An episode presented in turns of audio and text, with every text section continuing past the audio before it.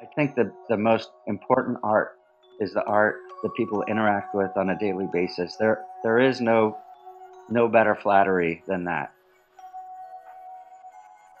My name is Boris Bally. I am uh, living in Providence, Rhode Island, uh, where I maintain a metal studio uh, where we make um, furniture, furnishings, wearable objects, sculptures. Um, basically, we hand make everything, and um, that is precisely what I'd like to teach in this course, which is called Recycled Furniture um, with an acronym FORMS, F O R M S, which stands for Furniture Originating from Recycled Material and Signage. I'm really excited to come to Anderson Ranch. It's my first time there.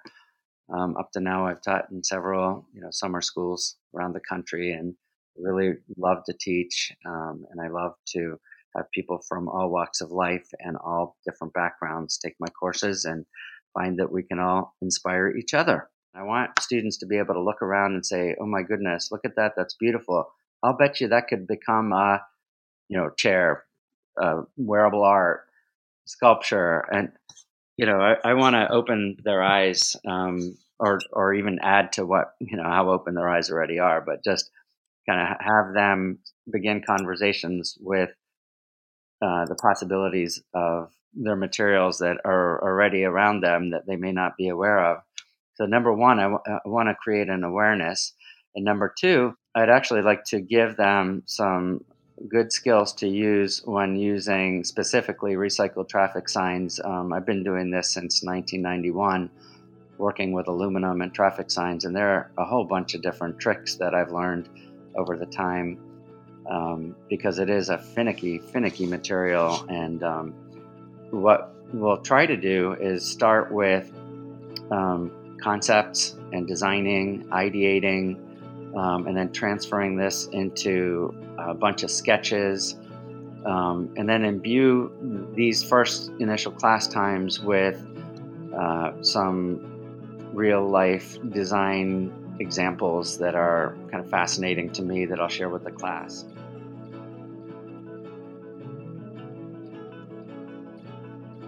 I absolutely believe that recycling is the responsibility of everyone. Um, when I started this in the 90s, people in this country hadn't even thought about it, to be honest, that it's an important consideration, the material consideration and the, the sustainability of something that you're producing. Um, how long is it here for? Is it something that you've recycled? Is it something that is further recyclable?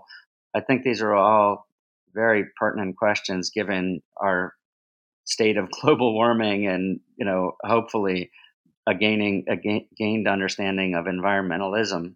The most exciting challenge is that recycled materials, my job as an artist, designer, furniture maker, craftsman is to imbue an object uh, that doesn't have intrinsic value with with the value, a perceived value, and that's it's I call it um, it's kind of like the current current alchemy. I realize that it's it's actually much more challenging to take something that has been discarded and turn it into something kind of useful or maybe an object of desire, something somebody sees something exciting in and not even realize that it's from recycled materials.